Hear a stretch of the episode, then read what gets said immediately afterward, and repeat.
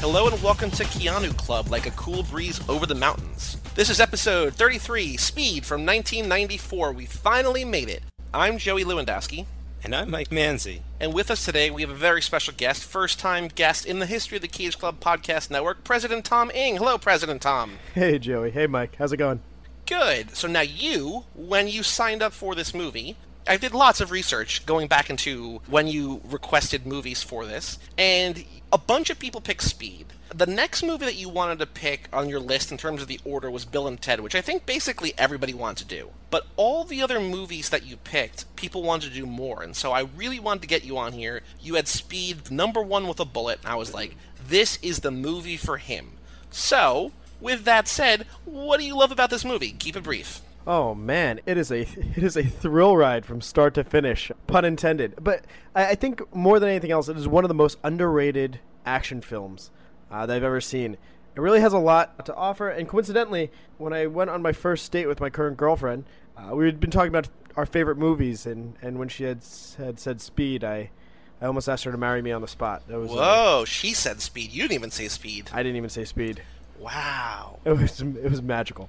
So when you watched it with her in preparation for this, did those memories of your first date come rushing back? Yeah, but then they were promptly stomped out by Dennis Hopper and his malice and wild bus carnage. Yeah. Well, Dennis Hopper back from River's Edge, right, Mike? Mm-hmm. Yeah, missing a thumb this time. Oh man. Okay, so here, this is the question I want to ask before we get into this movie. I don't know that there's a right answer to this question, but there's a wrong answer. I think that then I think of the remaining answers, there's a more right one and a less right one. So this question's mostly for Mike, but I think Tom, you've seen all these movies, you can compare too. Comparing this to the Nicolas Cage action trilogy, in terms of pace, tone, plot, sort of the whole thing, is this most like, do you think, The Rock, Con Air, or Face Off? Again, there's one wrong answer, and then there's a more right and a less right. It's least like Face Off. Yes, correct. I'll say that right off the bat. I'm gonna have to go with Con Air. I want to get Tom's guess, and then I want to hear your explanation. Because I don't want your explanation to cloud his judgment. You've seen all those movies, Tom, right? I have seen all those movies, but to be fair, I haven't seen them since maybe the late 1990s. So based on my memory alone, Sure. I would say it probably reminds me most of Face Off. Just, just I know, I know you might be mad at me for saying that, but just because of the absolutely flamboyant villain uh, that Okay. that plays such a such an integral role to the plot and the motivation of the antagonist. A Con Air, I, I, I definitely don't think so. I, I mean that was that was just that was just a mess. And and maybe the Rock, maybe the Rock, just because my good friend convinced me that it is really just another James Bond movie. With Cage as James Bond? Or Sean Connery No, James Sean Bond? Connery is James Bond. That he is actually James Bond playing. That's his. That's his theory that he read, read on a website somewhere. But uh. All right, now, Mike, why do you think it's Con Air? because it's basically speed on a plane for all intent and purpose. You know, you know, part of the joke about Speed when it came out is that it's Die Hard on a bus.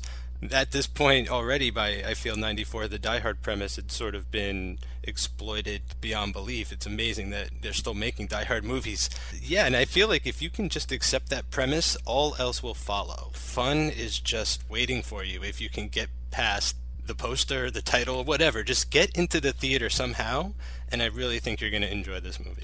I think as a fellow Cage expert, I think Con Air is the more right choice because I think both movies they spend basically the middle hour. Like for the movie about the speeding bus, they're only on the bus for an hour, and this movie's two hours long.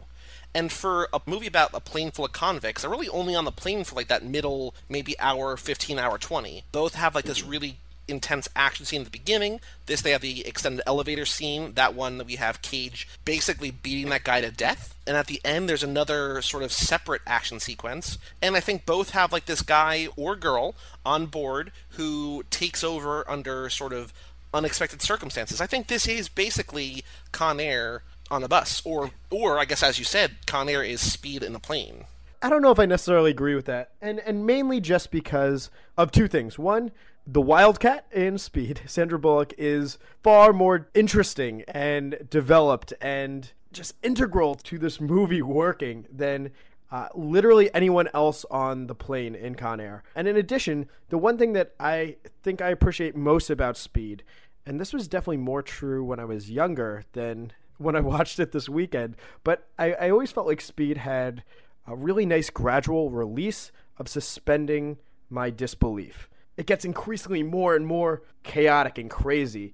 So if you were just like pick it up at the very end and watch the subway scene, I would be like this this movie is ridiculous. But because they had led me that way little by little with each ridiculous plot twist, I was ready for that for that subway scene where uh, Hopper loses his head. I don't think Con Air did that, right? I mean, like Dave Chappelle fell out of a plane with a note carved into his chest, if I recall, right?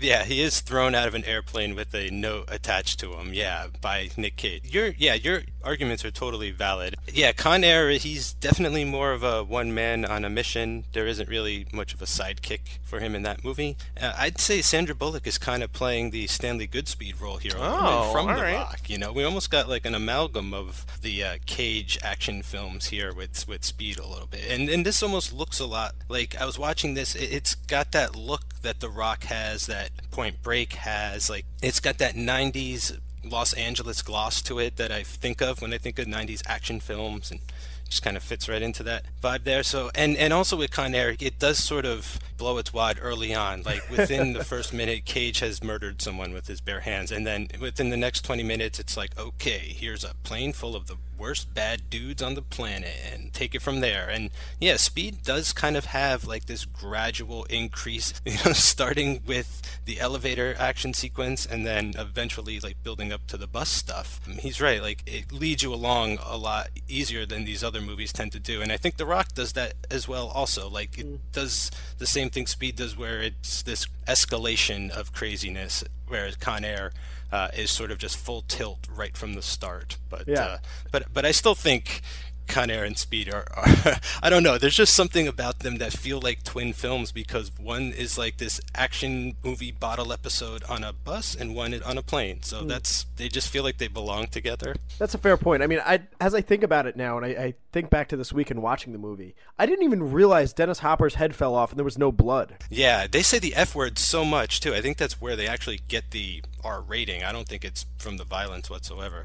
And also the gratuitous panty scenes and all the ridiculous shots of people's butts. Totally, totally gratuitous. I was thinking about if this movie was made today, I'm pretty sure they would tone it down to be PG 13 because there's not a lot of violence. They would just sort of cut out the swearing. That's one other thing. As I was discussing this with uh, with other friends, not on the Cage Club Podcast Network, I apologize, guys.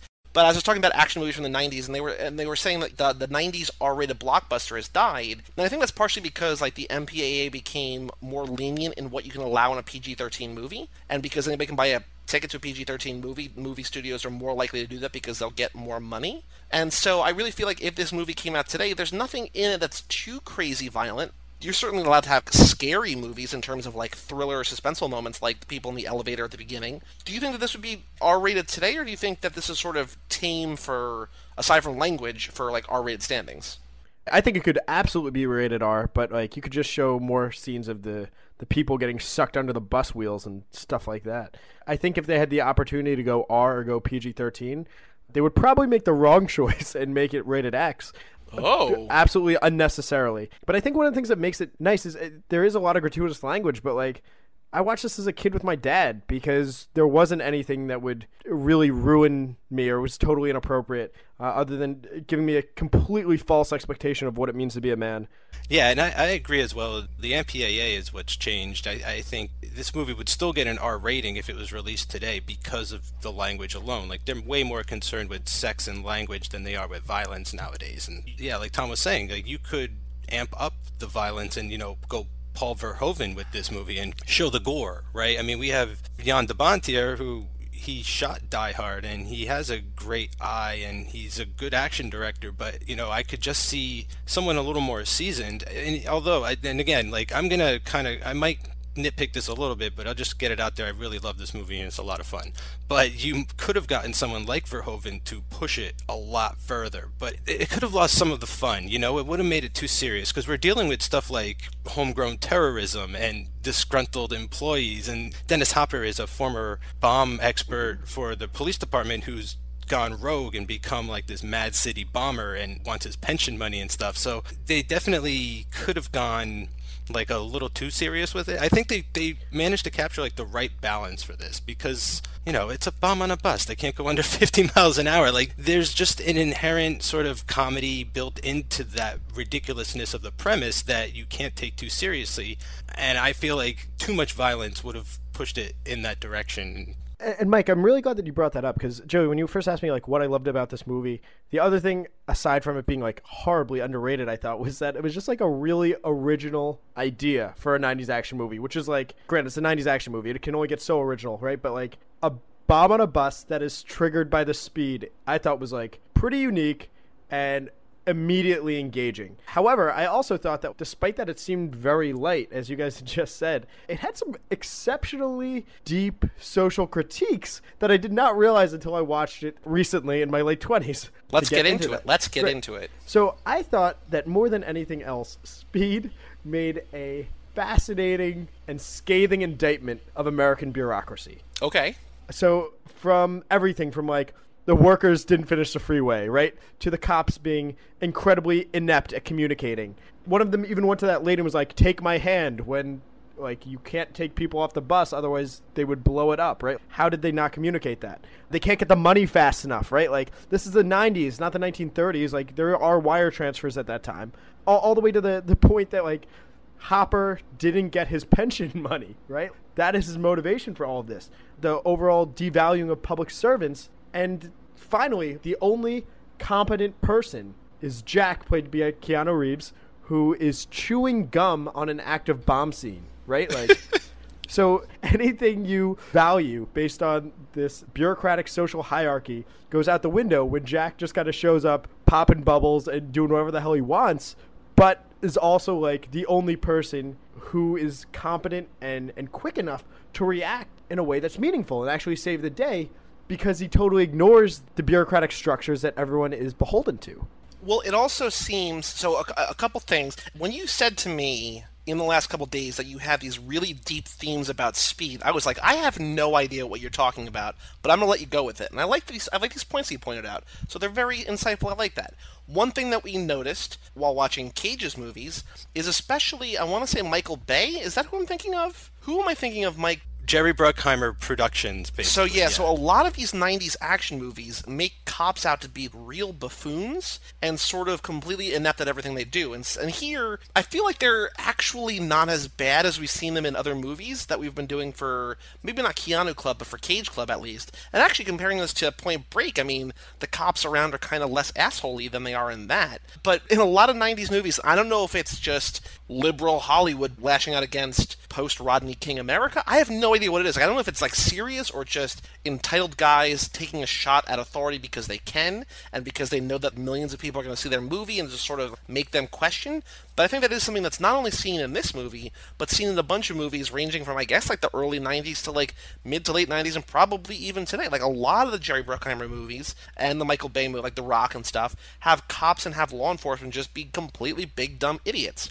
The other point that I want to make is that comparing this one to Point Break, which I think is Keanu's most similar role so far to this, once again a law enforcement agent, and I get the sense in this that he's young, or at least, you know, not just in age, but also like sort of in tenure, because Jeff Daniels is quizzing him and just, you know, pop quizzing him while they're on the job and it seems like he's like you know studying up to become some higher level or rank or whatever right? And so it's like nobody in the police department can do anything to stop this crazy guy except for this young guy who sort of hasn't been tarnished by the system. To quote point break like he's young dumb and full of cum and is like willing to shoot a hostage to get the guy like sort of think outside the box.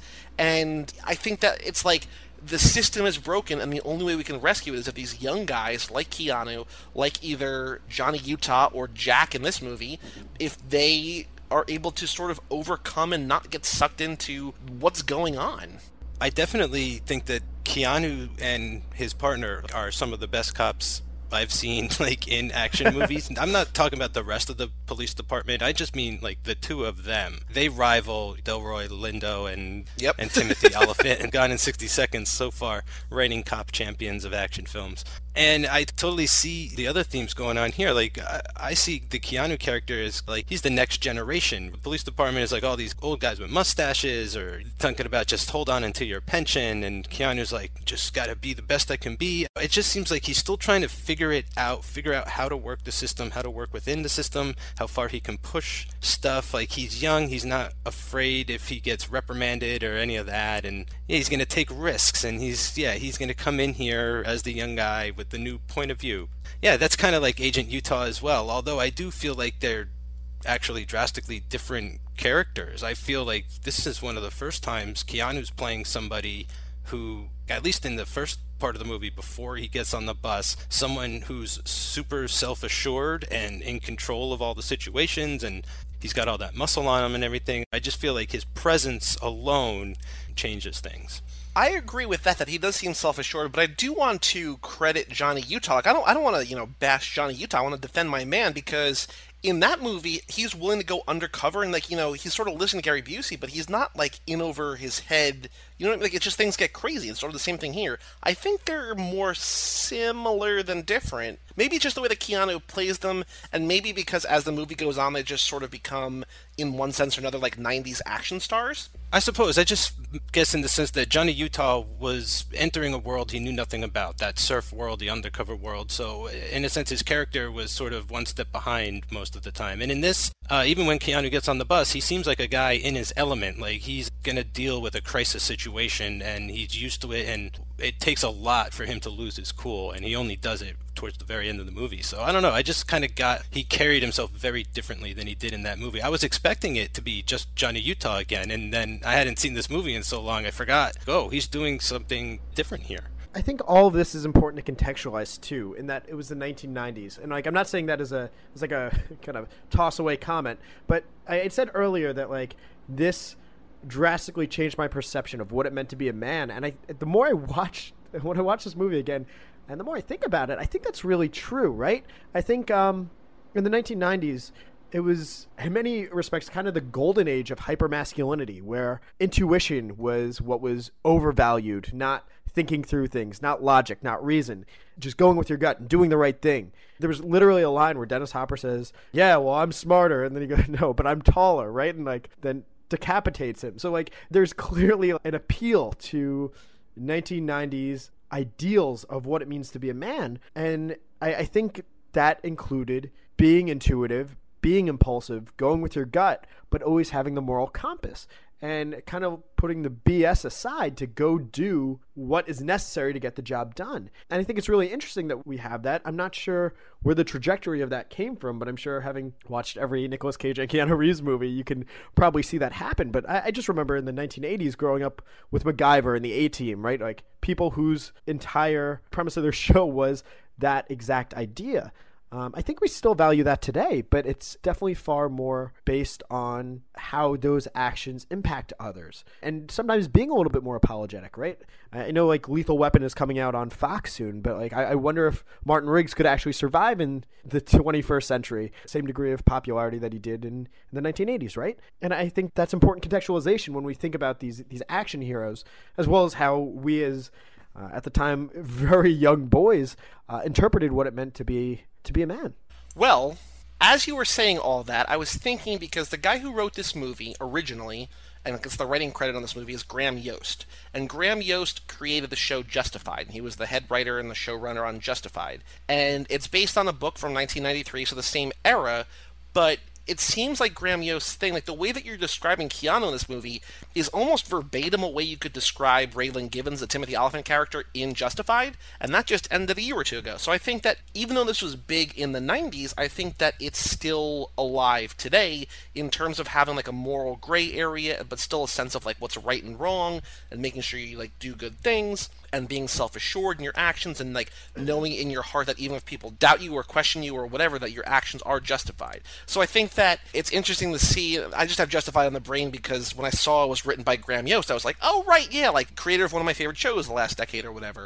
And it was also side note rewritten or like the dialogue was completely rewritten by joss whedon. So i mean this is like a, a movie with like superstar talent on the page so and mark harmon the guy who did criminal minds was the what executive producer for this. So there you go. And I mean, it was directed by Jan de Bont, as we talked about, who was the DP on Die Hard and also on Roar. If you haven't seen Roar, Roar is amazing. And Jan de Bont literally got scalped on Roar by a lion, so he had to get like hundreds of stitches or something. So check out Roar, because that's amazing. But in terms of like the characters and like the type of sort of the breed of masculinity that seems to appeal to Graham Yost, it kind of feels I mean, comparing it to other 80s stuff, like sort of very different in a way than like Shane Black stuff, right? Because Shane Black's about like these guys who are sort of macho on the outside and sort of unsure of themselves on the inside, but like Graham Yost is sort of like these guys are just cool, badass dudes. So, two thoughts, Joey. First, I, have a lot of trouble giving de any credit after Speed 2, uh, which, as I understand, was, was he involved with Speed 2? He was a director, and it was predicated on and correct me if I'm wrong, you can fact check this, but from what I understood, it was predicated on a reoccurring dream he had of a cruise ship crashing through an island. And he told that to the writers, and Speed 2 happened. So I can't give Bont too much credit because that was, it was literally a movie about speed on a boat that was moving very slowly. It's a bad movie. It's, it's a very it's a very bad movie. anyway, so that was the first thing. The second thing is I think part of the reason why I firmly believe Speed has withstood the test of time in many ways that a lot of other 90s action movies may not have is because you see a degree of self awareness in the character of Jack. And I think that is one of the most subtle things Keanu Reeves does. Uh, in his performance, but it is very clear, right? Without Harry, which, by the way, can we just talk about how Jeff Daniels' character is named Harry? Yep, I brought that up to Mike off air. It's it's amazing. The same year as Dumb and Dumber. Yep, same year came out. Two characters named Harry. I can't even. Oh, so anyway, right when Harry dies, you can see that Jack is like really nervous about it. Dennis Hopper calls him out on it and says like, "What are you gonna do without the brains of this operation?" And it looks like Jack is really struggling because he realizes that he is intuitive. He's the partner that that pushes Harry into situations, but he's the one that figures it out, right? He's the one that figures out that Dennis Hopper was hiding in the elevator when they were in the hotel scene earlier, right? Uh, he's the one that identified the watch as something you would give a, a retired cop or something. I guess that's what the reference was to. But that it was that self awareness and that doubt that adds a dimension to Jack that Keanu brings to it that I really appreciated, and I, I, think that is part of the reason why it it works today in a way that a lot of other action movies don't. Because you see these guys who are hyper masculine just go for it and say like forget the consequences, and you never feel like Keanu is saying like I'm doing this to show off. It seems like he's feels like he's doing it for the safety of others or because there's no other choice. A part of that is either good or bad screenwriting because the situations he put in are, are so gratuitously out there. Whether it's the woman pushing the shopping cart full of tin cans across the street, or a school deciding to walk across the street at the very same time that a police escort has just passed by, right? Like all of these things just keep happening. But he responds to them in a reasonable way given how ludicrous this situation is. Yeah, I think he plays it just right. Like he knows the type of movie he's in. He's not trying to play this like serious drama or anything. He realizes he's in a, a movie about a bomb on a bus that can't go under 50 miles an hour and that iconic Dennis Hopper is playing the bad guy like it, it adds a, a, dimension to it that says it's okay to laugh at this or we know it's ridiculous keanu even says to Sandra Bullock a couple times when Sandra Bullock's like, "Is this really happening?" He's kind of laughing like, "Yeah, like we're doing this." Or that's why when he goes underneath the bus in that little trolley, you're with him instead of against him. You know, like mm. it's a riveting little that's action sequence, and he's clinging onto the bottom of a freaking bus for Christ's sake, and Construction Man has to pull him up. But like you're so down with it because yeah, not only Keanu, but also you know Dennis Hopper. He's totally pushing it really far. He's he's giving it a lot here. He is not holding back. What do you think, Jack? You think if you pick up all the bus drivers' teeth, they'll give you another medal? Jeez. You think I wouldn't have been prepared? Two years I spent setting up that elevator job.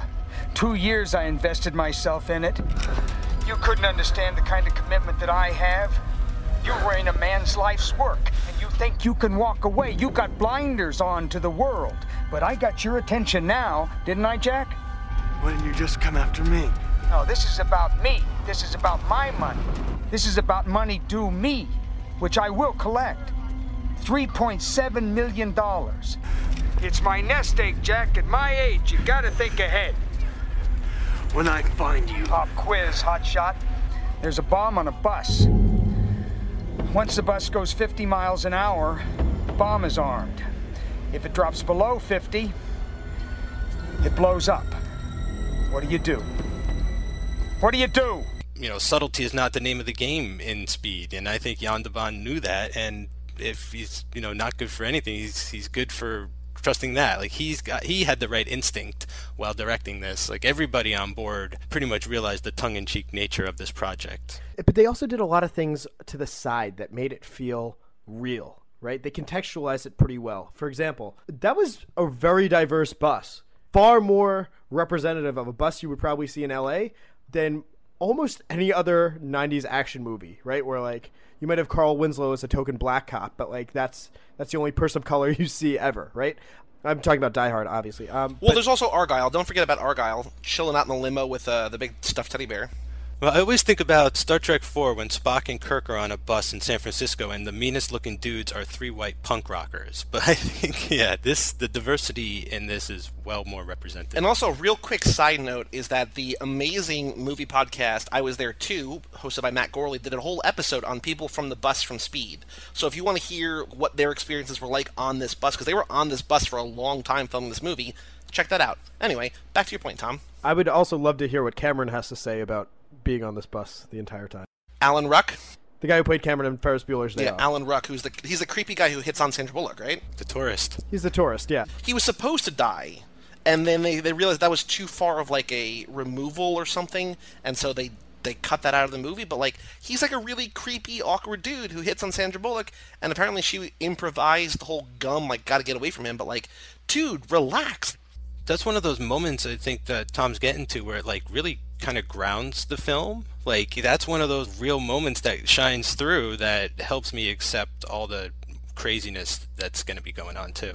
And two things to that. First, he didn't seem that creepy to me, but that's only because I had only experienced him, not even from Ferris Bueller's first, but from watching Spin City in sixth grade. I don't know if you guys ever watched Oh, show. yeah. He was in it, and he was real creepy. So, by comparison, he was very tame in this film. But also, did anyone else pick up on this motif of gum, right? Like, Sandra Bullock using gum to get out of situations, Keanu Reeves chewing gum through the entire elevator scene. i mean they're they're soulmates I wondered too. Like, there's something going on with the screenwriter. I think he's throwing little jokes in because there's two very small characters named Bob in this movie. One guy in the elevator in the beginning is named Bob, and then the first bus driver that explodes is named Bob too. And he's doing something too with the Jeff Daniels character. Like he's almost got like this weird screenwriter's intuition. Like he mentioned something about, oh, um, just hang in till you get your pension and your crappy gold watch, and it turns out the pension and the watch is what sets off Dennis Hopper. Yeah, and he also says to Keanu at one point, you know, you never know, you could go at any minute, and his character ends up kind of going at any minute, you know, when he least expects it. I don't know, I, I've picked up on a lot of that kind of stuff too. Like, it's not stupid, you know, like it might be a dumb idea for some people to sort of grasp,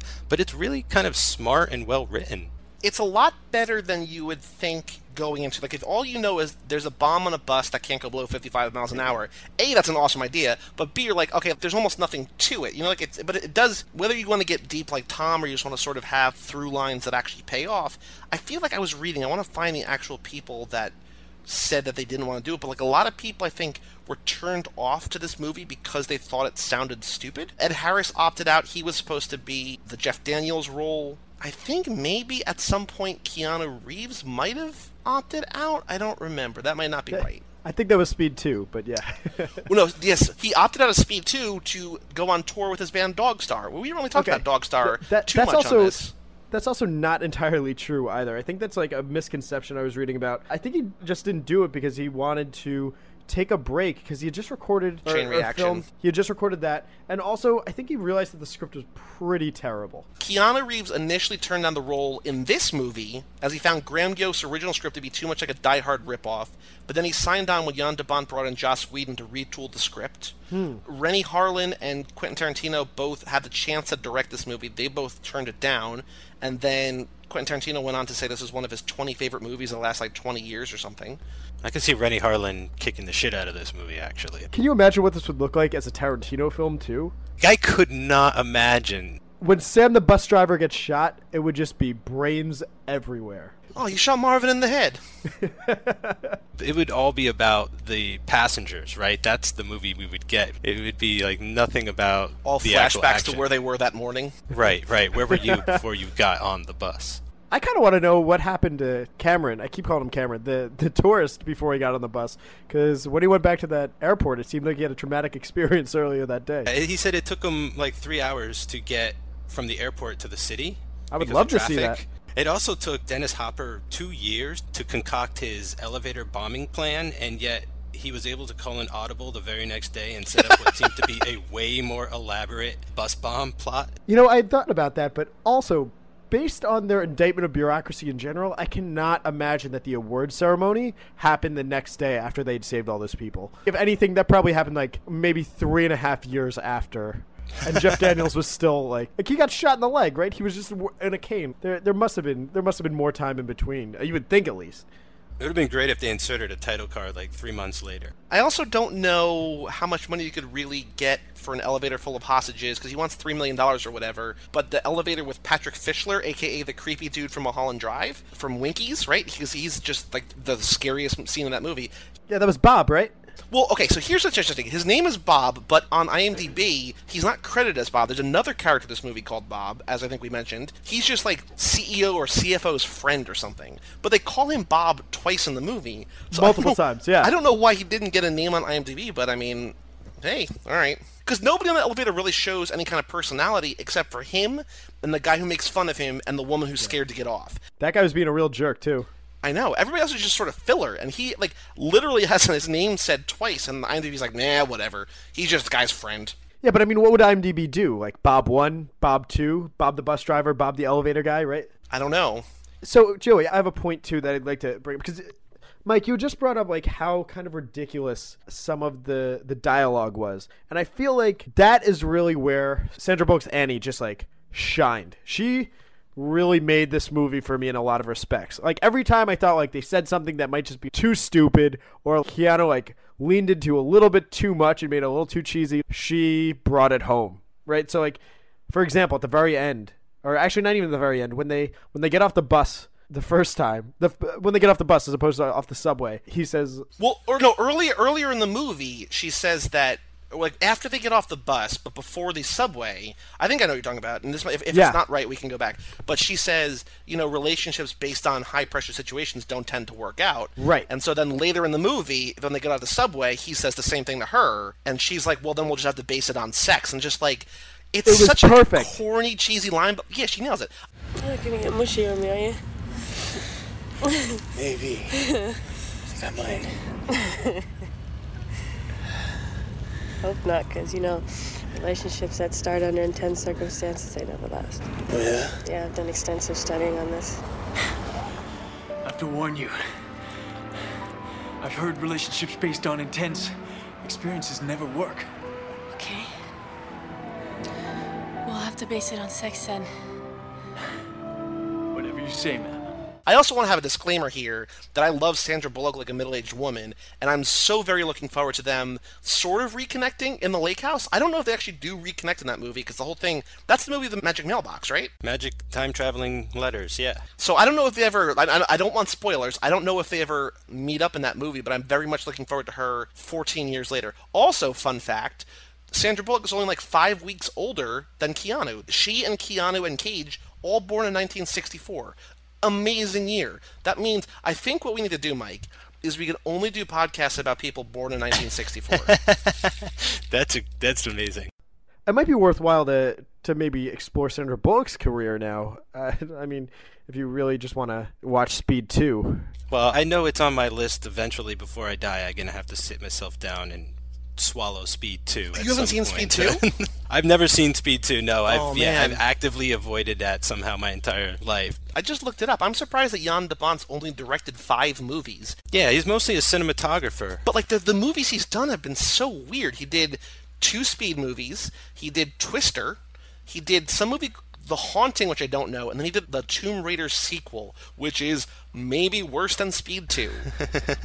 also, let's pour one out right now for Brangelina, who just broke up as we're recording this. Yeah. Also, that is a terrible. It's not a good filmography. Well, it's not a good directing filmography, but he, he's more of a director of photography. So Fair, I kind of give him a little lenience. At least Speed looks amazing. So he's even if he didn't shoot it, like he definitely knows how to make a movie look really awesome. Like, if you don't know what he did behind the camera, and I'm sure there's ones I'm skipping over that I don't know, but he did Roar, he did Die Hard, he did The Hunt for Red October, he did Basic Instinct, he did Lethal Weapon 3. So, I mean, he's got good stuff to his name. It's just the movies he tends to direct, I think there's maybe one in five good ones. There were only five, Joe. yeah, it was. Yeah, no, that is no, one- no, one in not a- five, one in five. Right. No, I know, but I'm not saying like that's not like a reduced ratio. That Oh, is- yeah, no, I'm not dividing. It's just one in f- one movie out of five. Also, One of his five movies. apparently John McTiernan, who directed Die Hard, was supposed to direct this, and he dropped out. So, hmm, yeah, didn't he go to prison though? Isn't that why? oh, I don't know. IMDb He doesn't went away say for a while. Also, according to Jan de Bont, Keanu Reeves wasn't used to playing a role requiring such extreme reactions, which I feel is hard to believe. Yeah, Ted had a lot of extreme Yeah. reactions. We talked about a lot on the last episode when we did Little Buddha about how Keanu sort of plays himself in a lot of movies, and that's what people like about him. I feel like we've seen him get animated and sort of a little over the top. I don't really know that he has really extreme reactions in this movie, much more so than in other stuff. Would you say? No, I don't know what he's looking for. I don't know if it would be appropriate for the character to really, you know, what stick out his tongue or cross his eyes, or I don't know what he, what he means by extreme. But I like his performance here. I think he brings it. He just loses his cool a couple times, right? Like after Harry dies, you seem like Well, yeah, it takes him a lot though. It's like after Harry Right. dies, he loses his cool. But I think that- yeah, I think- that's the thing. Is like his character's supposed to be cool in a crisis, not lose his head. I feel like it's the Annie character who's more of that cipher. You know, even though she never gets really full on hysterical, which I think is good. She's actually a really great character. She's, She's great. You know, tough as balls in this movie and stuff. And I remember I actually saw this in theaters, and I think this was the first time I ever saw Sandra Bullock on screen, and it was just like almost like she's always been in movies. You know what I mean? It's like one of those times where I was just like, oh, she must have been in a hundred things before Speed because she just seems so natural and yeah, she crushed it. yeah, she's got great comic timing. I almost wondered if her character was a comedian because we never get any backstory to her whatsoever or anything. So uh, that's the one detriment to her character is we're not really sure where she came from. But while she's there and on screen, like her presence is awesome in this film. I really do want to do Sandra Bullock Club because I want to watch Demolition Man again. I want to see this movie again. I mean, there's lots of movies that she's in that she's just great. I just love her. I'm sorry. I just love Sandra Bullock. Don't be sorry. Okay, in terms of casting, then, going back a step, Jan de Bont said he cast Keanu Reeves because he saw him in Point Break and saw that he was vulnerable on the screen, and he's not threatening to men because he's not that bulky, and he looks great to women. But, he's huge in this movie, He right? is huge in this movie. He like gained like 20 pounds. He looks big. You could visibly tell he looks different. Do you think some of that perception of him not being huge has anything to do with the fact that he was the only representative of mixed race, partially Asian men that you you saw in in 90s film? I mean, there was guys like Jackie Chan and Jet Li and stuff, but you're right. Like, I think in this type of mainstream Hollywood role, most people just kind of consider him to be. I don't even think they like most people realize he's Canadian. I mean, I just think they consider him to be like a white guy, you know. But Yeah. you're right. Like, I even pick up a little on that when we get to the Matrix. Like, I almost wondered if Neo was supposed to be Japanese or something uh, originally, and they found Keanu, and they're like, well, you know, we can't fund this movie if we get a Japanese actor, so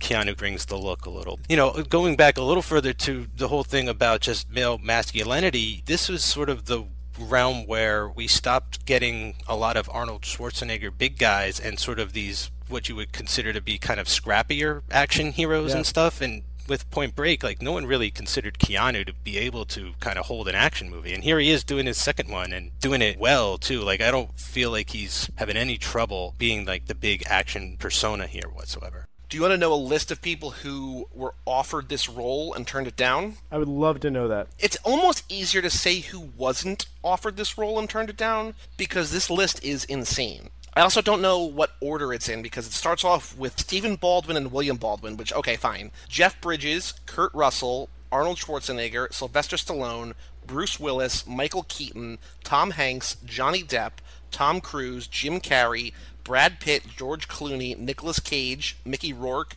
John Travolta, Jean Claude Van Damme, Dolph Lundgren, Mel Gibson, and Harrison Ford. Now, I don't know how much truth there is to that. I also don't see a world in which all of them turn that down and then the movie gets made anyway. But still, that's crazy. Also, I read that this movie was originally going to be a vehicle for Jeff Speakman, who is amazing. Is amazing. But after I think The Perfect Weapon flopped, Oh, it did? they uh, said this is not going to be a Jeff Speakman vehicle. Pun intended. If you haven't seen Street Knight, go find Street Knight and watch Street Knight. Jeff Speakman is such a hero to the Cage Club Podcast Network as a whole that I emailed him when in college and tried to get him to speak at our school, and he wouldn't speak about his movies. He only wanted to offer a self-defense class for women because he doesn't act anymore. He just does Kenpo. And so I was like, oh, I can't pay you. Two, I can't pay you two thousand dollars to do self-defense. I want you to talk about movies. Like I have money to pay you, dude. Just talk about Street Knight. Anyway, Jeff Speakman, great. Was there the option to do both? No, I don't think there was. I tried. I have. I still have the emails. He's running from that past. He kind of wants. I have a feeling he wants to forget his time in Hollywood. Interesting. I'm also just trying to imagine what this movie would have been like if Tom Hanks had been. It's funny because I remember the only other movie I saw this summer as many times as Speed was Forrest Gump. Like I think I was about 13 or 14 when this came out and there's really nothing or nowhere you could go if you wanted to hang out with your friends away from your parents and away from home. Like we always went to the movies and I must have seen Speed like 6 times that summer. And the other thing was Forrest Gump with Tom Hanks. We can play a fun game because I have an even longer list of women that were considered for the Annie role. Apparently, Halle Berry turned down the role and said it was one of the worst decisions she ever made. Yeah, she would have been good actually. I She think. would have been really good. But here are other women, other actresses who turned this down. I want to come up with the weirdest pairing of actor and actress because I think Oh, like you can't think about Speed without these two. Like they're perfect in the roles. Here's the women who they considered instead of Sandra Bullock, aside from Halle Berry: Rosanna Arquette, Kim Basinger, Glenn Close, Geena Davis, Cameron Diaz, Carrie Fisher, Bridget Fonda, Jodie Foster, Melanie Griffith, Daryl Hannah, Mariska Hargitay, Barbara Hershey, Anjelica Huston, Diane Lane, Jessica Lange, Jennifer Jason Lee, Kay Lenz, Alyssa Milano, Demi Moore, Tatum O'Neal, Sarah Jessica Parker, What? Michelle Pfeiffer, Julia Roberts, Meg Ryan, Winona Ryder, Jane Seymour, Ally Sheedy, Brooke Shields, Meryl Streep, Emma Thompson, Meg Tilly, Marisa Tomei, Kathleen Turner, Sigourney Weaver, and Deborah Winger. So aside from the fact that they just basically took every woman who was ever in any movie in the 90s and just put them on this list, there's crazy diversity in terms of age and the type of actress that they are. I mean, they're mostly all just white women, but still, there's a lot of breadth here to who that could have been. I could see Anjelica Huston killing it in that role. And I also love the idea of Meg Ryan and Tom Hanks basically doing Sleepless in Seattle on a bus with a bomb on it. I would like to see Meg Ryan and Nicolas Cage reprise their role. Or I guess Oh. this would have been before. Well, I would have liked to have seen Winona Ryder and have a reunion from Dracula. And I actually think Winona Ryder kind of has like that Sandra Bullock thing going on. Like they're kind of they seem to be in the same sort of class for me, and I think she would have worked. Of all the people you listed off, to be quite honest, this role could have been tailor fit to any one of those women really to play to their strengths because like if you look at the character Annie, like I said, she is kind of a blank slate. The only thing I feel like I'm getting from her is what Sandra Bullock's bringing through from like her personality. It's like she's almost playing herself instead of a character and I feel like anyone would have just brought that to the role. It doesn't seem like there's oh you got to play her this way, this way, or she needs to be young or old or any. I just feel like she could be anybody. And, and Mike, I think you're so right, but I think the way that Sandra Bullock played it really brought a tremendous amount of depth to the movie, right? For all the aforementioned reasons. And when you I listened to that list, like a couple names I could see like doing a good job. I think the one that jumped out to me the most, I'm like, oh, that actually would have been pretty good. Would be Marisa Tomei, right? But I also think in all those situations, I would have been like, oh yeah, they would have been good in the movie, and then I would have said like, oh yeah, they did a good job. That's a really dumb movie, right? In in many scenes, she's reeling Keanu in. She plays a great foil to him. She she grounds it in the ridiculousness in a really honest and, and balanced way. I, I just love that performance. I'm really happy that they cast Sandra Bullock and Keanu Reeves in, in those respective roles for that very reason. Because all the other people you mentioned would just make it a very different movie. And I can also see that version of it not having the gradual release of disbelief that we had talked about before. If Keanu Reeves wasn't playing the the pretty confident, calm, never cracking and freaking out, and it was like someone freaking out.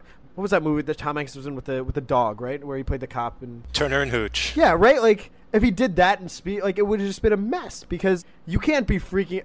Uh, effectively, Keanu Reeves played the straight man to the chaos, which is everything else around him. I don't know if anyone else on the list could have pulled it off in that way. So, of all the people that I said, there is there was apparently an original. I don't know if it was what the movie was written for, but the way you describe it as he like his straight role to kind of the comedic relief or the sort of the zany character of Annie of Sandra Bullock, sort of the the more light role.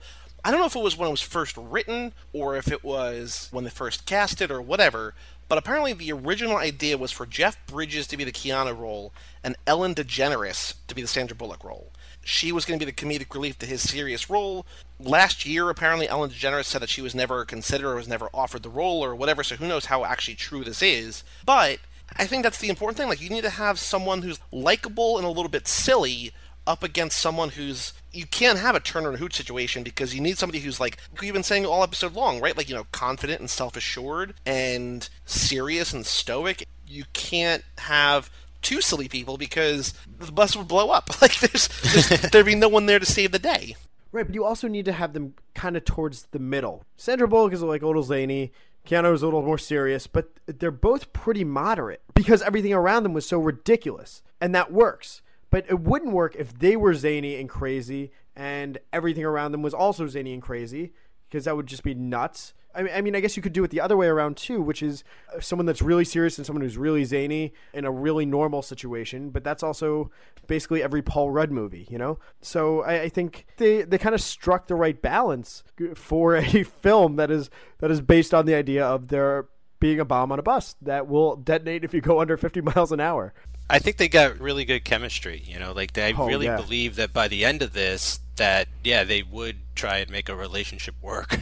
I mean, they're they're they've got enough in common that I, it's believable. Yeah, totally. For as far as like zany, wacky characters, they really kind of regulate that mostly to Dennis Hopper. I feel for the most part, and why I feel that works is he's kind of by himself for the most of the movie, like talking to Keanu on the phone. So there's like this kind of detachment from him for most of the film that you just have this distance that is helpful for digesting everything that's going on. Like on top of this speeding bus the fact that it's this you know crazy madman bomber missing a thumb watching a hundred televisions you know in his crappy apartment and just being this tech bomb wizard guy and every like just the you know the nuttiness of all of that to the side is also going on too. So it's helpful that they don't go too deep into the characters of the bus and that Sandra Bullock isn't you know like we don't have a uh, Abbott and Costello thing going on where like Keanu's the total straight man and Sandra Bullock is just like the goofy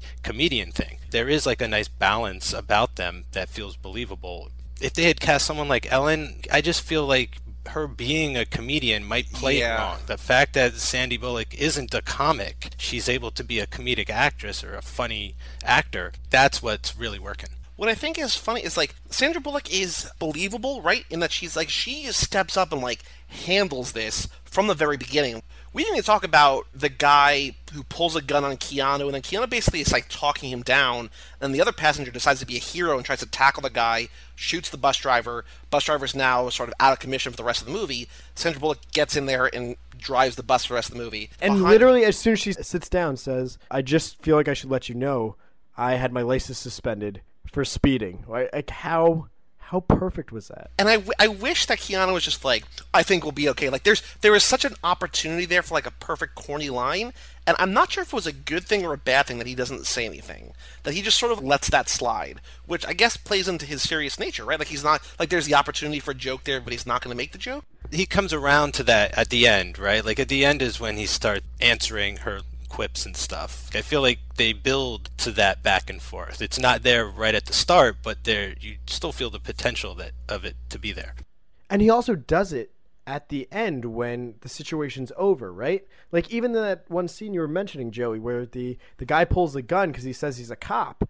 He immediately says like, "Listen, I'm putting my gun down. I'm taking my badge off. I'm not a cop. I'm just a person." Like recognizing the depth of this potential situation, mm-hmm. like empathizing with this guy who just pulled a gun on him in such a deep way, in a way that was like totally not procedural, but absolutely necessary given the context of the situation. Yeah. What I really like, we've talked about how Keanu and Sandra Bullock have. We're talking a lot about how Keanu plays his part perfectly, and we've talked about how he relates to her in a good way. But we haven't really talked about them sort of acting like a married couple, and sort of like in different stages of the married couple. Toward the end, it's sort of more playful. It's sort of maybe more early on in the relationship. But one of my favorite things is when he takes off the panel on the bottom and he's on the phone with Jeff Daniels and he's like, "Hey man, we got this bomb here." They're trying to like basically figure out if it can be disarmed, how it can be disarmed. And Sandra Bullock's like, "Hey Jack, Jack, you might want to look at this." And I just love that he's like straight up ignoring her. And you Yes. would think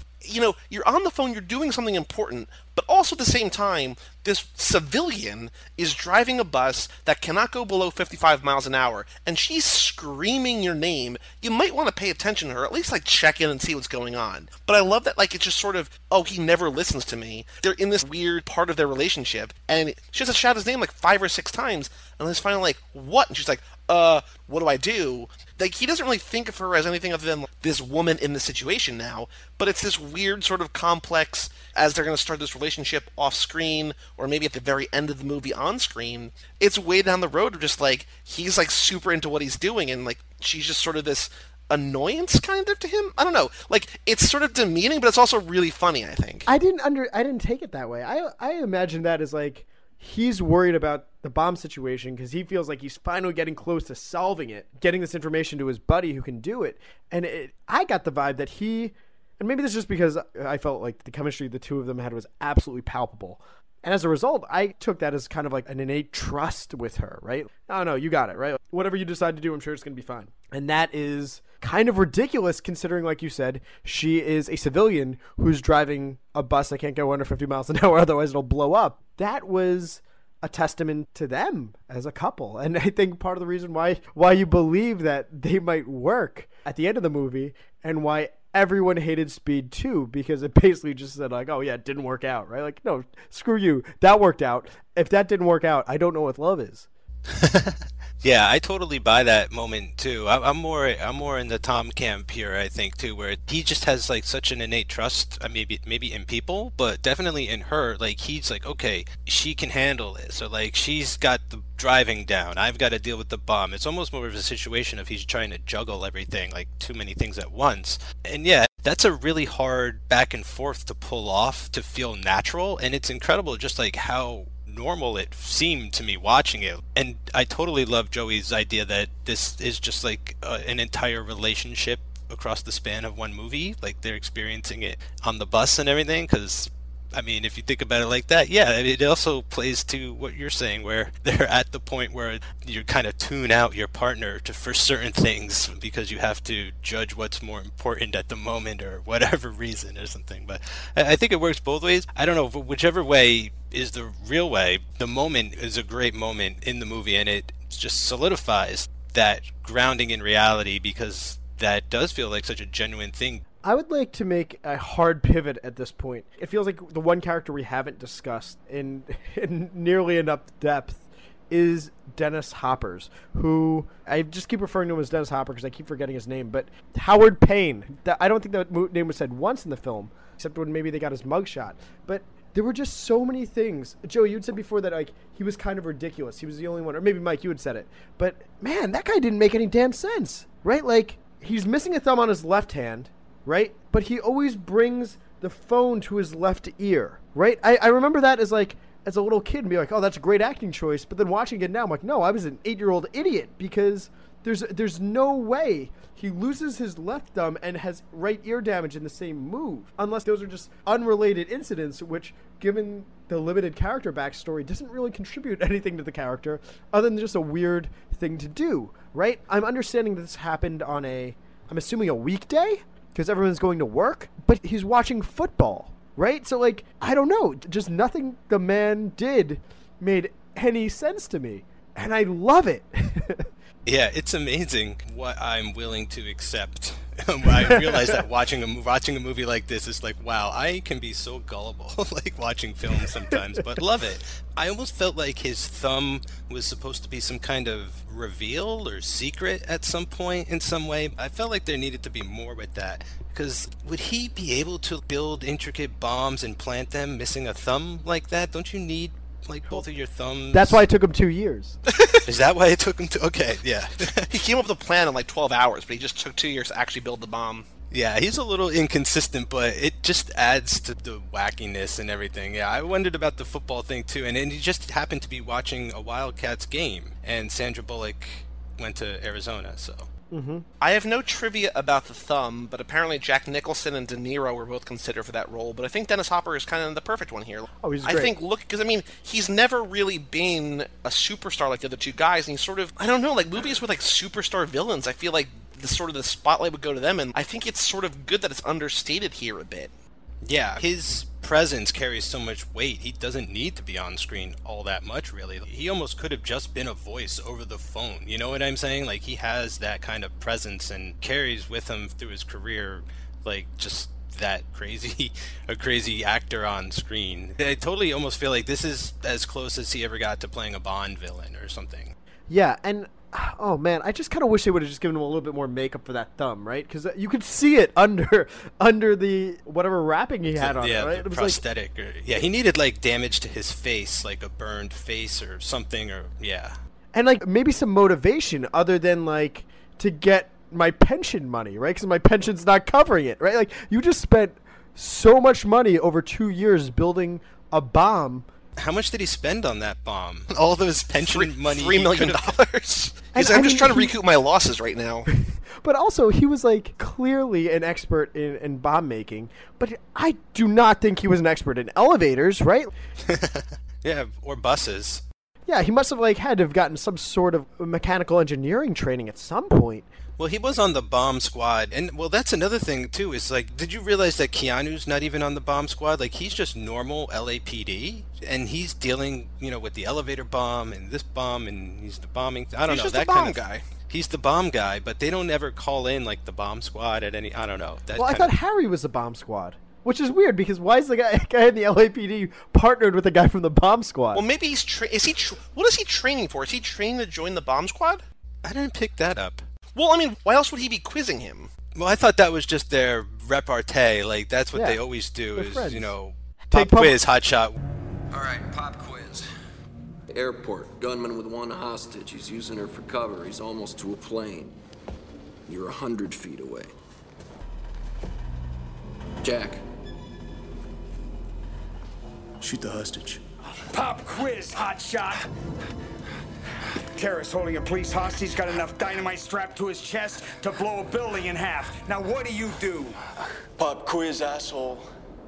You have a hair trigger aimed at your head. What do you do? What do you do? Because I was equating him so much to Johnny Utah, I felt like he was in the force or whatever, but like trying to get a promotion, and so he was like, "Let's run through some scenarios." Maybe I just attributed all that backstory. Maybe that's not even in I- the movie. That he was I don't trying know to much become ab- something else. Yeah, I don't know much about Jack, but I can tell you right now he was not looking for a promotion, right? Like, like I've said like seven times, he was chewing gum on an active gun scene, right? Like that is not what you do if you want to dress the part of a superior officer or somebody that's going up for another pay grade. That guy didn't give a shit, and that's what we love about him. He did not want a promotion, Joey.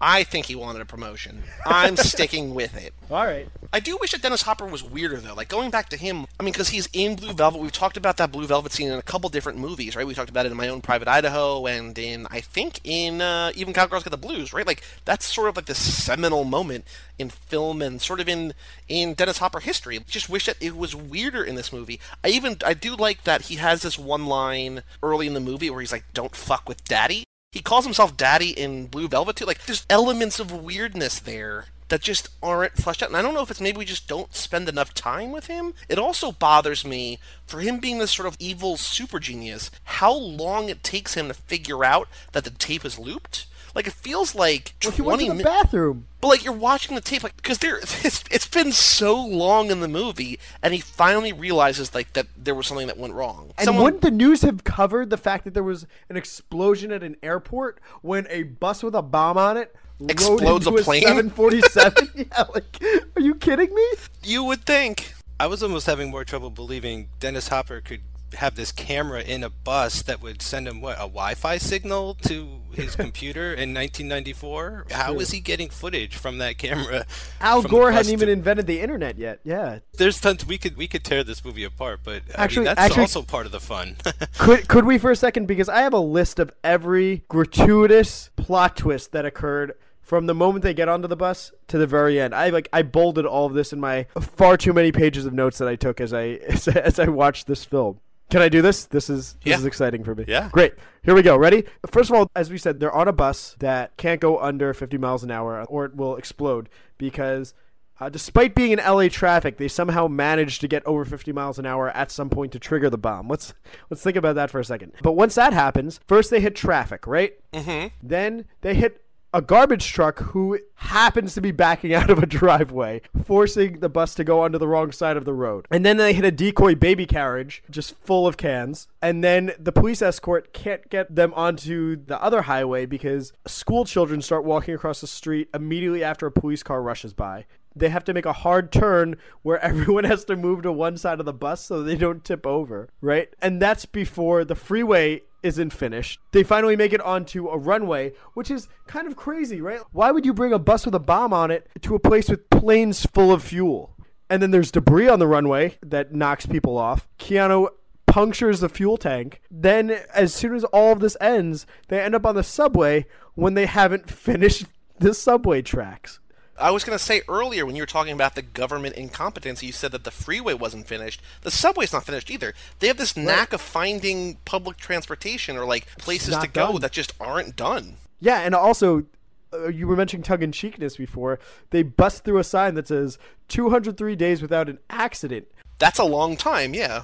Yeah, that's another scathing indictment on how long this this public works project has been under construction. the bus stuff almost feels like a greatest hits of a compilation of previous action movies' best moments. Like I'm pretty sure that can fake out was in the French Connection. The jumping like a freeway reminds me of Blues Brothers. Driving on the wrong side of the road is just a classic. I mean, you get that all the time, uh, and it's just incredible that there's a premise where you can kind of string along all these amazing chase car action sequences. I don't know what do you automobile action sequences, and still when you do that, it's almost I'm like it's not enough. Like I just want them to be on the bus like almost another 20 minutes or something. Like they're at the airport already. Like ah, I was amazed that they're off the bus within in an hour thirty into the movie. I'm just like, oh, but like, like I knew that they, they need to sort of catch Dennis Hopper, but like, I want more bus stuff. I agree with you. Like, give me more bus stuff. They could have just done all the Dennis Hopper stuff still on the bus, I think, right? Like you didn't have to move to the subway. Right. Yeah, I think there could have been room for like a third act twist or something where one of the passengers was always a Dennis Hopper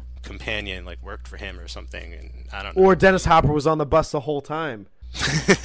yeah, right. Like they, turn, yeah, it's sort of like a uh, a Saw thing. Oh. Spoilers for Saw, but like the guy's in the room the whole movie, and he gets up at the end. In a very early version of the script, maybe the first version of the script, aside from the fact that the bus just couldn't go over 20 miles an hour, which is Over twenty? it couldn't go over 20, not under 50, but Oh, over. it had to go slow. yeah, I guess. I, I don't know. Okay, So what was it? If it wasn't called Speed, then I don't know. I don't know. But aside from that, there was this idea that they wanted to have Keanu's partner be the Mad Bomber. okay. And that so it was going to be this like big reversal that you know this guy who's helping him defuse the bomb is actually the guy who turns out to be the, like the psychic becomes the villain. And so the producers eventually decided that the audience would not accept a sudden twist in the character. So Jeff Daniels was kept as a good guy throughout, and the Mad Bomber was a separate guy. But then Graham Yost went on to write Broken Arrow, which where it's the same thing that happens. It's the best friend or the you know mm. the buddy becomes the villain. And so I like that you know Graham Yost is just like I got this idea. I'm gonna make it into a movie at some point. Like I guess I can't make it into Speed, but I'm gonna make it into that. I, I wish that in some kind of alternate reality, Dennis Hopper could have been on the bus, but I don't know. No, it makes no sense. I don't know why I said that. No, but no, but it's exactly. idea. It's wonderful. It's wonderful. No, but I mean, it makes it makes as much sense as Jeff Daniels being the Mad Bomber in the way that it's written now. Like, I don't know that I would have bought that either. I mean, there's a way to do that, but it wasn't. I don't feel like it was set up here. But that would have been. That is like, and Broken Arrow. I don't. I haven't seen the whole thing, uh, so I don't know if it's a good movie. But uh, at least he got to write it eventually. But what's sort of frustrating, not really, not super frustrating, but this idea can't be done again unless it's a parody, and I have no interest in parodies. You can't have an hour long or more than that scene on a bus with a bomb on it. Like this, it's been done. And so the fact that they're off the bus so quickly robs us, the viewers, of a lifetime of more bus action. You know what I mean? Like they're, they're off the But- but bus so quick. Joey, I think that's perfect, right? Because Uh. like you, you don't want a movie where you're like, yeah, that was just the right amount of bus, right? I think, quite frankly, I, they could have ended the movie probably 20 minutes earlier, and I would have just liked it a lot, even more than I already do. And I mean, as you as you can tell, I, I love this movie, right? But yeah, I, I don't know. I, I think they sometimes got a little too explicit towards the end. Dennis Hopper saying, "No, I'm not doing this because I want to kill cops. I'm doing this because I want money." But he also wanted to kill cops, right? You lined your house full of bombs so Jeff Daniels would blow up, right? Like that was not something you did. So I don't think it was necessarily too little bus. I think it might just have been a little too much of other things. Yeah, I think it got a little long there at the end on the subway. I think there may have been a cleaner way to wrap it up or something. Like they could have apprehended Dennis Hopper, maybe. Who knows how they could have done it. But I think Tom's got an interesting point in that it leaves you wanting more in, in a good way, you know, in, in the way in that, like, it makes me want to rewatch the movie, you know, to see the, the bus stuff again. And there's something about this movie, like, they couldn't, when they did the sequel, they couldn't do it on a bus again. You know, it had to be like another vehicle Give me a boat. That only goes 20 knots per hour or whatever. So but sort of the idea that like this could never be done again like this is really it is all you get like i doubt they'll ever reboot this they're not going to remake speed and you can't really do speed 3 and put it on a bus. You know it's and you can't really do it on an airplane these days either because not only i mean we've had those movies we've got con air we've got air force one. Yeah i don't know that the boat thing would didn't work the first time. So it's kind of this little special movie that is unto itself and i kind of love it just for being that. So apparently, when they originally pitched it to Paramount, Paramount said that it had quote too much bus in it, and they thought it should end after they got off the bus because they didn't think people would go for a movie in which a bus is driving around for two hours. And then so Graham Yost apparently then added the subway scenes. I don't know why he did that following those notes, but he added the subway scenes at the end and then pitched to Fox, and Fox picked it up. So it like splits the difference away. It's it's not more bus stuff, but it's another big action set piece, and it's kind of, it's a subway, so it's like an underground bus. underground bus. That's that's exactly that's the best way to describe a subway car. I kind of love the idea of a, of a movie executive just being like, hmm, too much bus. Yeah, I'm going home. Cancel all my calls. Like I'm done for the day.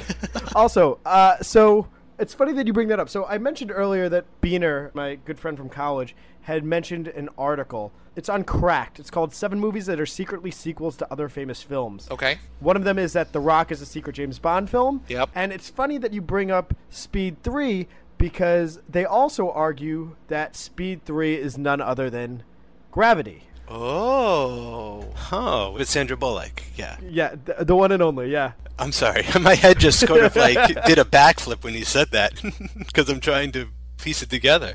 So it's basically Annie in space, now without any cops, just George Clooney. Clooney, who was considered for this role among the rest of Oh my God. Hollywood. Not only do they say that gravity is speed 3, but the, the actual thing says gravity is speed 3 and there's nothing you can say to change my mind. So it feels like this guy had this idea that gravity is speed 3. He's like, I'm going to write a whole article about it. So that's amazing. One other thing I wanted to say about the studios, while we're still sort of on that topic, one thing that we've noticed, Tom, as Mike and I have gone through this, is that Keanu seems to be cast in a lot of things because he's this handsome dude that'll get people to come out to the theaters, and he's been cast in things to sort of give like star appeal, right, Mike? You've seen him in stuff cast, not stunt casting, but like cast not necessarily for his acting, but because box office draw.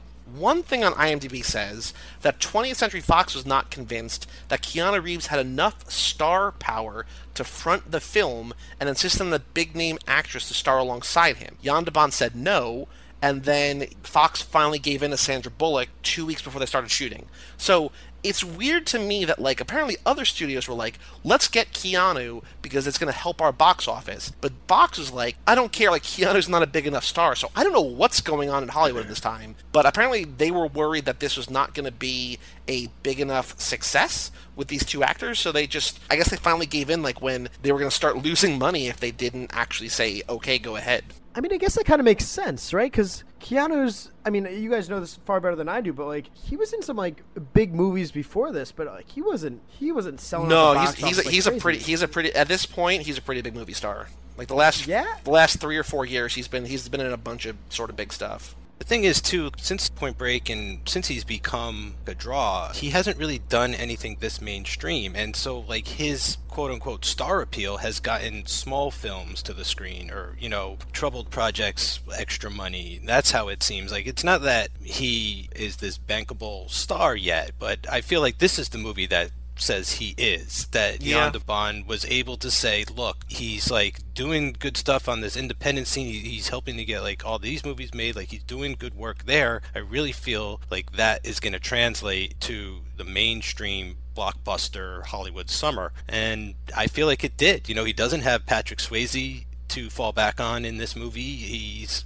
really up there by himself. I mean against Dennis Hopper, a seasoned vet. So yeah, this was this does seem sort of like the true test. Yeah, and if he's not in Speed, he's definitely not in the Matrix, right? Well, because So- what's weird about Keanu, and that's exactly what I was going to say, Tom, is that like he seems to have one major major film role every like in a huge movie every like four or five years, and then in between, I guess things does things I don't know for like creative expression or what, but like he did Bill and Ted, and then he did Point Break, and then there's this.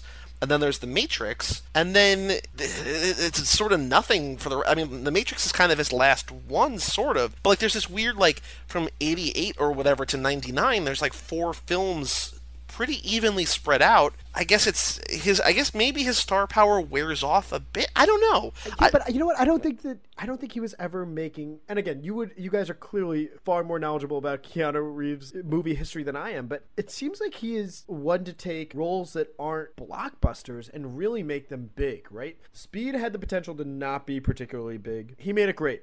Like even in the past couple years, right? Like John Wick came out, that got almost no publicity, but that was incredibly popular. So popular they're making a sequel, and that's from what I understand, almost entirely because of him and the work he did on that film. Yeah, and it's amazing. And we just saw today that there's the first set picture of John Wick 2. So, I mean, John Wick, I feel is like. I want to say it's a huge movie. I don't know how big of a movie it is. I really don't know how much money that made. Speed cost 30 million to make.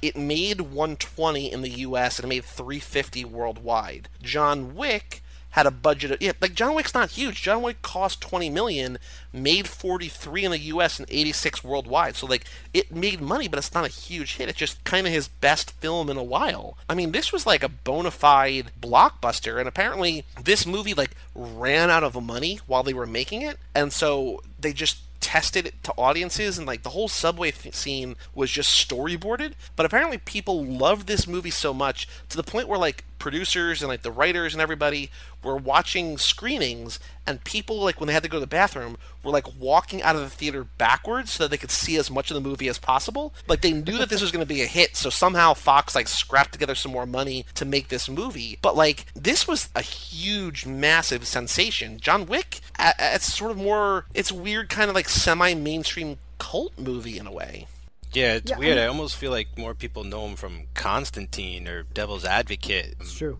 Or like maybe even some of his flops. Uh, and John Wick is well received and he does great in it. And I think it's popular because people have almost kind of written Keanu off at this point for some reason, or just don't expect him to do anything new or innovative. And John Wick actually brought a side of Keanu out that we hadn't seen, that more sullen, revenge seeking side. He's still cool, calm, and collected and everything, but he's definitely bringing out the darkness way more than we've ever seen him do, as, especially yet in Keanu Club. You know, up to this point, everything's really been either a comedy or an action film, I feel, or, or like a strange indie drama, but he's getting there. Though. Well, so for an actor of his caliber, he's only been in six movies that have grossed $100 million in the U.S. The three Matrix movies are the top on his list, then Something's Gotta Give, Speed, and Parenthood in that order. If you adjust for inflation, Parenthood, you know, more than doubles that because that made a $100 million back in what, like 89?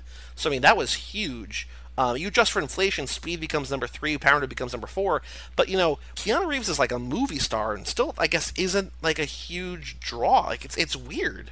Well, there's just more now. You know, we talked about this before too with other guests, where it's like nowadays you have more to choose from, and there's just more mediums and more things to watch, and bigger stars like you. You know, even Tom Hanks had a movie go straight to on demand this year. Like you just can't really bank on star power these days. It's way more about the story or uh, the other talent involved, like directors or producers, like JJ or Joss Whedon, like people connected to them and people, you know, offshoots of those people and so forth and so on. It's more about like the behind the scenes, it feels, and it's becoming less about star power. Well, I don't know if that's necessarily true. I think it depends on the genre too, right? And I think Keanu Reeves, Tom Hanks to a much larger extent, they were action stars, but I don't think they'll ever be remembered for being action stars. They're remembered for being good actors who starred in action movies. Whereas, for whatever reason, Mark Wahlberg creates a crazy draw, and he's he's so bad. Like he came out of nowhere too. That's what I'm saying. Like I feel like whatever, wherever he came from, and whatever pull and push and pull that he's doing to get those movies made is like detracting from projects that should be made with guys like Keanu. So is there is there a bigger? This is an argument that I've been having a lot lately. Is there, is there a bigger movie star, not action star, but movie star, right now, or maybe arguably ever, than Tom Cruise? Movie star or action star, or is there a difference? I don't know. I, I movie star, I think, because I mean, Tom Cruise is sort of both, or he's become both. I don't think he was always an action star, but he's sort of become both. I would say he's an action star. I wouldn't say that he's a movie star. In my, in my mind, when I categorize a movie star, I'm thinking of the ways that they can cross genres, right? So Tom Hanks would fit that bill far more than Tom Cruise, who has been successful in other things like Tropic Thunder, but pretty much kind of sticks to blowing stuff up and letting his hair blow in the wind, you know? Yeah, I think maybe internationally though he might be perceived as like the biggest star in movies. I think if you want to just put it that way, like action star, actor, dra- like he doesn't really do like a lot of straight drama, especially. Yeah, he's way more into spectacle films at this point, is at least. Well, because like I just I, I just feel like you know, like you mentioned, Mike, that Tom Hanks put out Hologram for a King, which was I think in theaters maybe for like a week and then just went to on demand. But I just don't see Tom Cruise having a movie go straight to VOD. Like we saw, you know, the last ten years of Cage's career has basically been almost exclusively VOD. Keanu had Knock Knock almost go straight to VOD. Exposed, I think, went straight to VOD. So I mean, these are guys who were at one time to some extent like box office draws that just don't have it anymore and maybe that's just the shifting landscape. I don't know. Yeah but uh, remember they're also really old so i think tom cruise is kind of a, a miracle that he's still making the movies that he made when he was 20 and 30 when he's 50 and 60 that's, praise like, xenu that is, that is absolutely an anomaly and not something that is normal in hollywood today I think a lot of it might be Hugh Jackman syndrome as well. You know, like he really showed that the, what is considered to be the older man can be still in the same shape as like a 30 year old guy. So, like, we could see these videos of Keanu in training camp for John Wick 2 and watch him move like he's this young kid still and stuff. Whereas I feel like back in the day, you know, movie stars were signed to contracts and then put out the pasture almost, or only the greatest really survived to make it another decade. Or and they did just... other things, right? Mm-hmm. They like they went into Television. Dramas instead of action movies. They became the governor of California Ooh. instead of doing action movies, right? Like, yeah, politics. There are other things they could do. They might have other passions. Uh, it doesn't seem like Tom Cruise does, and like all the power to him, he's been exceptionally successful at it. I watched a Sunday morning clip on Keanu Reeves, and it looks like he's incredibly happy with his life. oh he's And he's the- totally yeah. at peace Yeah, Making and- motorcycles too. Yeah, man, just living it up. Well, I think that could be it as well. Maybe he could be the kind of actor, or these actors may be in the position where they don't have to quite work as much, and then when they think they've got a script that just feels like a sure thing, you just don't know what the climate of the market's ever going to be. So it never really turns out the way you might expect. Or in the case of John Wick, it becomes like this nice surprise hit. So that could also there's all these like attributing factors it could be, but yeah, it is it, it is just kind of strange how actors seem to have a lifespan on screen or like they go through cycles like they'll disappear for 10 years like i think of burt reynolds in boogie nights like all of a sudden he shows back up with gray hair and doesn't care if he looks cool or not and he's just all about doing the acting. So who knows if in like 10 years or 20 years like keanu's gonna do a move like that you know? It's it's kind of i anticipate those days. And speaking of who knows what's to happen next, just close to our hearts, I think, while we were recording this, I found news that Nicolas Cage is going to start a new thriller called Looking Glass. So, I mean, this guy just keeps making movies. Like, like that's, you know, he, no matter what we can say about where these movies show up, the fact that, like, Keanu and Cage and these guys that we love just keep making movies is really all we can ask for. I feel like it's impossible to sort of hope for or, you know, wish that they're all these, like, $100 million box office successes, but the fact that they just keep making movies, keep giving us things to talk about, at the end of the day, that's kind of all we can ask for. and you know joey like unless it makes a lot of money then it's not good so Right, no, it's only about money. But I, I do think that looking back at these movies, like I, I'm just sort of curious on the box office because it's hard to gauge, like, because Speed is sort of like a, an iconic movie now, and it made money back then. But there's movies that we've watched that just sort of don't catch on. Like the reason that we did Cage and the reason that we're doing Keanu is because they're sort of in one way or another kind of maligned actors who are just thought of as one note. They they always play the same guy. Like Cage is always crazy or Keanu's always the dope, and we're sort of setting out to see if that's true or not, I guess, in a way. It's easier to objectively see if things were critical and commercial successes 22 years after the fact because we're able to see a Metacritic score or a Rotten Tomatoes score or a box office results and know that Speed's a huge movie now, but like, how did it do back then? That also begs the question: Would Speed be successful today? Yeah, absolutely. Right. When people are taking Ubers, would it still resonate the same way when you have to take public transportation? Also, would it survive all those uh, YouTube websites that just like deconstruct movies and talk about how dumb they are? Right? Like we didn't even get to the point where we talked about the fact that there's C4 that was strapped to Sandra Bullock's chest that he gets off and leaves on a train when he decides to derail it and ride it through downtown LA. That was a conscious decision this police officer made. That doesn't make any sense. Would that get the pass that it got 22 years ago? Well, Would they I get mean, that pass today? You know, people are know. always going to nitpick things, but I think that this movie is enjoyable enough and over the top enough. And like I think Mike said earlier, you sort of have to suspend your disbelief, and you're along for the ride. And I think that's totally okay. I'm okay with the fact that he left C4 just undiffused on a train. he somewhere. diffused oh, it Oh, he did. he diffused it Okay. yeah to get it off of her he he do that much If, if you have an explosive, even if you defuse it, an impact will set it off. Like, I don't know, putting it on the seat of a subway car that's about to go through the streets. But hey, man, as long as you don't bump my Star Star Lines Star Van tour or whatever, as long as you don't bump my van, I don't really care. I think Harry exploded before he got the lesson in how to handle the C4 once you've defused it. That's probably true. We could talk about this movie forever, but I think that's kind of a Oh, good. I could talk about this movie forever. That's a good point to end on. Are there any other glaring thoughts that you want to point out, or are we sort of happy with our discussion of speed and action movies and blockbusters and Sandra Bullock as the perfect woman, et cetera, et cetera? There was just one more quote I wanted to, to read. I had watched it with my girlfriend and, a, and another friend of mine, and she had mentioned this was a direct quote. And I wrote it down because I because I specifically wanted to say it. You guys can do with it what you will, but she had said Keanu Reeves' performance in this was quote why girls like me develop complexes about the guys I want to date. I want a heartthrob that's reckless, a bad boy doesn't follow procedures. I mean, at, at one point he said, "quote My night wasn't that great. I ended up alone." He said that to Bob, the bus driver, right? Yeah.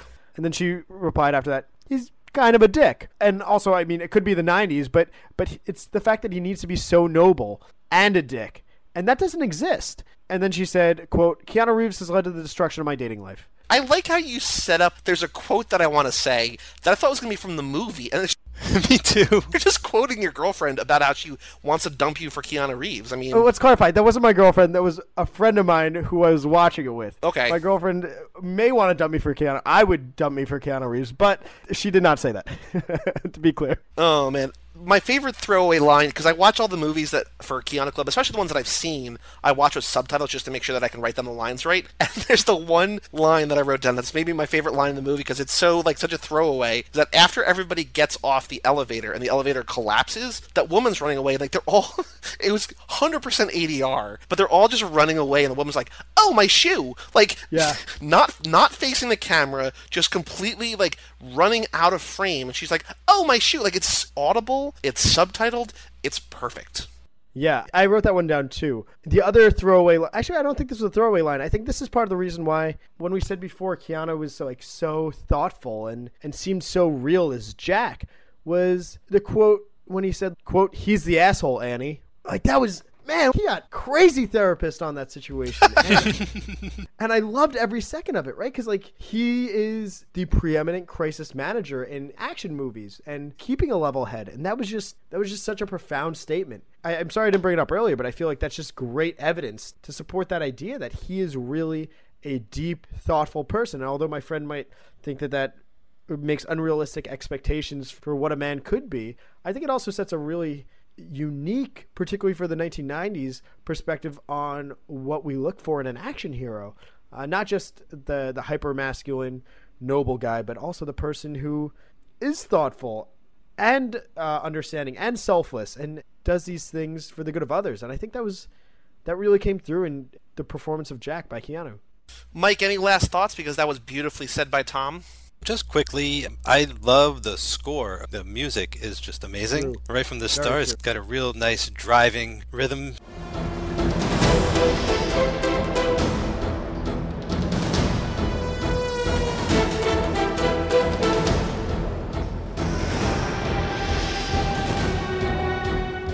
Just as soon as it came on, it, it just all hit me with in a, in a wave. Like how that that sound and that music is awesome. The stunts in this movie are pretty amazing. You know, we talked about some of the bus stunts and things, but it looks like Keanu was actually driving a little bit in camera in some of the shots. I wasn't sure. If not, they did amazing trick photography to make it look like it was Keanu in some shots. So in terms of stunts, Keanu did 90% of his stunts. Wow. and Okay. Sandra Bullock like studied for and passed on her first try the bus driver exam. So they were both like in this to win it. You know what I mean? Like they were dedicated to this role. And also, I mean, something we've seen a lot of with a lot of the actors we do. Keanu and Jeff Daniels both went to or followed SWAT agents around to make sure that they could like get their movements right. So I mean, everybody was in this movie to create a good thing. You know? Would Meg Ryan have done that? I don't know. Yeah, I mean that totally enhances it when you know that it's Keanu driving and being there on the bus and they're driving in an actual bus on an actual highway. Like a lot of that, it really goes a long way to know that none of that was green screened. You know, at the most, maybe some of it was rear screen projection, and I'm fine with that.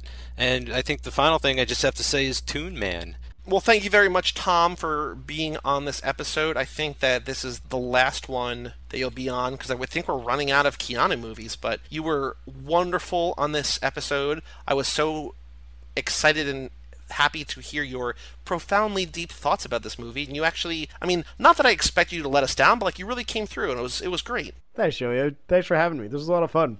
So for all things Keanu Club, you can go to cageclub.me or facebook.com slash cageclub. You can see the episodes that we've done, see what's coming next, find other shows on the network. We have Now and Again, we have Zack Attack, we have Monkey Club, we now have brand new all his movies, the Shia LaBeouf podcast. So I mean there's lots of things that you can listen to and enjoy on the Cage Club podcast network. So I hope you do just that. I'm Joey Lewandowski, And I'm Mike Manzi. and that was Tom Ing, and we'll see you next time on Keanu Club.